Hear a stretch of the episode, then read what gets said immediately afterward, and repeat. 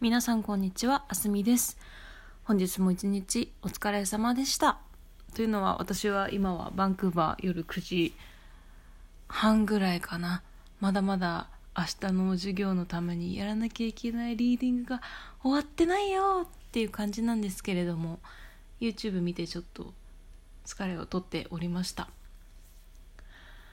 なんか生理痛がすごいひどすぎてあのすごい四苦八苦四苦八苦でいいのかな？なんかバタンバタンしてました。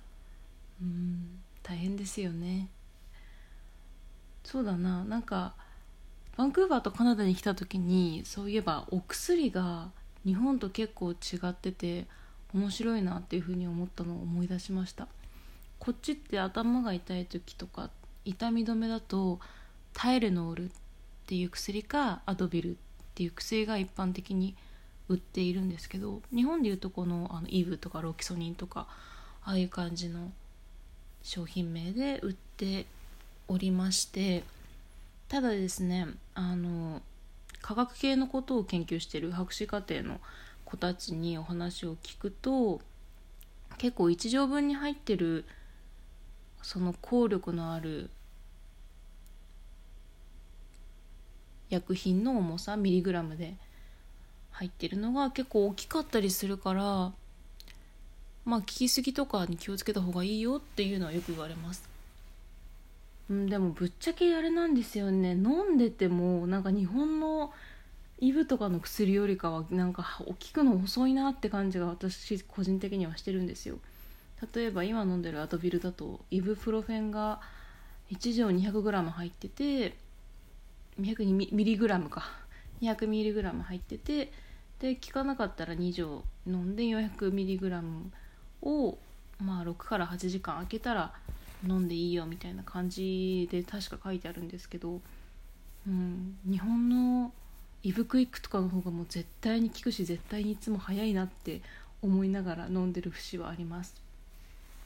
ただそういう薬のことに詳しい子たちが言うにはその薬の治験をやるときに大体が体の大きい白人の人でしかテストをやってないから女の人でしかも体がちっちゃいアジア系の人とかは本当に薬が効きすぎちゃって害になることがあるからもうなんか何だったら半分に割ったりして飲んでもいいんじゃないっていうふうには言われます。まあでもね飲んでも飲んでも痛いんですよね薬。別にあの 上限超えないように頑張って調整しながらやってるんですけど。うん留学する時は皆さん絶対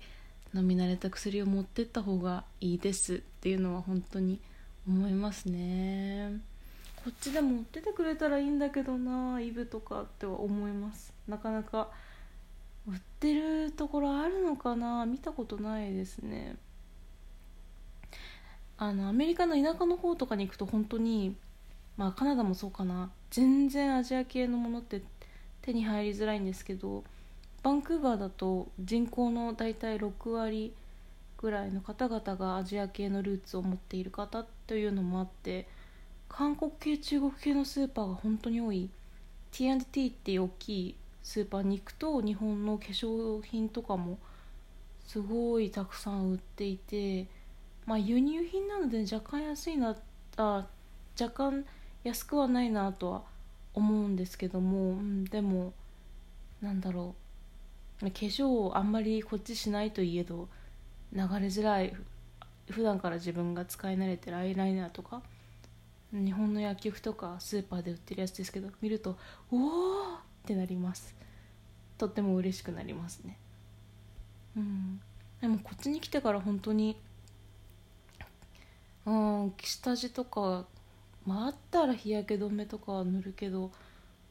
マスクになったっていうのもあると思うんですけど本当に化粧を全然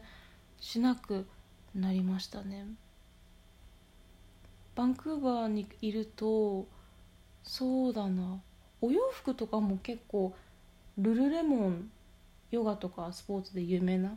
ルルレモンのスパッツっていうのかな。下ヨガヨガじゃないか。ランニングする時みたいにちょっとピタッとした黒いタイツみたいなのを履いてでくるぶしまでのえー、っとなんだっけブーツを履いてっていうそれで大体全身ほぼ黒みたいなシンプルな格好の子がすごく多いなって若い人見てても